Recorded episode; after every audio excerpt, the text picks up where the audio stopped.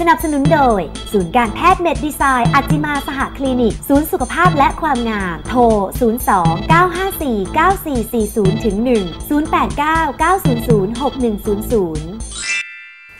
สวัสดีค่ะ ได้เวลาของรายการคุยกับหมอฮาจิมาแล้วนะคะ แล้วก็ได้เวลาที่คุณผู้ชมทุกคนจะมารวมตัวกัน เพื่อติดตามเรื่องราวดีๆสำหรับสัปดาห์นี้ในการดูแลสุขภาพ ตั้งแต่ศีรษะจรดเท้า ครบเลยทุกเรื่องราวเลยนะคะ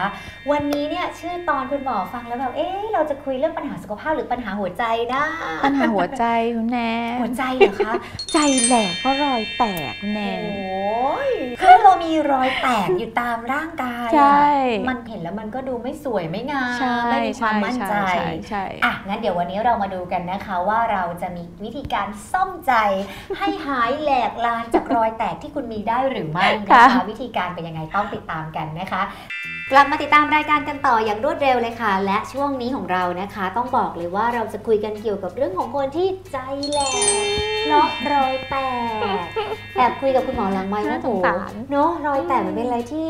ยิ่งผู้หญิงอะ ใช่ รับไม่ได้เลยแค่ผิวเราแบบ มีจุดกระดำกระด่างเรายังรู้สึกเฟลแล้วล่ะ พอเป็นรอยแตกมันยิ่งหนักเข้าไปใหญ่นะ ใช่ คุณหอคะ ถึงแม้มันจะอยู่ด้านในเนาะคุณแนน งั้นวันนี้เรามาคุยกับรอยแตกกันดี ค่ะ กว่าค่ะว่า จริงๆ แล้วรอยแตกมันคืออะไรเกิดขึ้นได้ยังไงลักษณะมันเป็นแบบไหนบ้างคะคุณหมอคะ คือจริงๆ รอยแตกเนี่ยมันมีได้หลายแบบที่คนไข้มาหา ค่ะ ส่วนใหญ่ก็จะเป็นเส้นๆ ให้เราเห็น มีเส้นตั้งแต่เส้นสีแดง เส้นสีขาว เส้นสีดำก็มี คราวนี้เออรอยแตกบางทีแล้วเนี่ยมันไม่ได้เป็นแตกอย่างเดียว มันแตกแล้วก็บุบลงไปด้วย คือผิวหนังยุบตัวลงไปด้วย มันก็จะเห็นเป็นลายขึ้นมา เหมือนคล้ายๆลายม้าลายอ่ะคุณแอนมันก็มีแบบมีลายแต่ว่า ขนง ใช่แต่ว่าลายมันขาวดำอันนี้ก็จะกลายเป็นผิวสีน้ำตาล แล้วก็มีรอยแดงอยู่ ค่ะ ตรงกลางบางทีก็เป็นรอยขาวนะ